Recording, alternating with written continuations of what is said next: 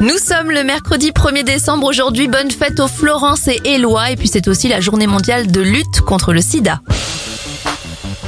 On remonte en 1924 pour débuter avec la création de la brigade spéciale numéro 1, l'ancêtre de la brigade criminelle. Disney sort sa version de Cendrillon en 1950. Le magazine Playboy est lancé en 1953, c'est d'ailleurs Marilyn Monroe qui en fait la couverture.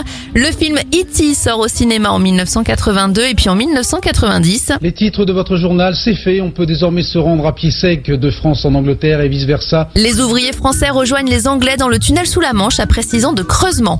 Enfin, avant de passer aux anniversaires, un fait historique sous la 5ème République. En 2016, François Hollande annonce qu'il renonce à briguer un second mandat.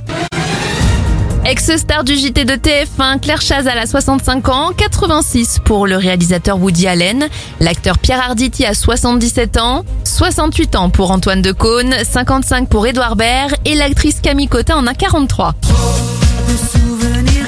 On referme cette éphéméride avec l'un des artistes au top ce même jour en 2006, Faudel avec Mon Pays. Je suis de temps abandonné sur les bancs de.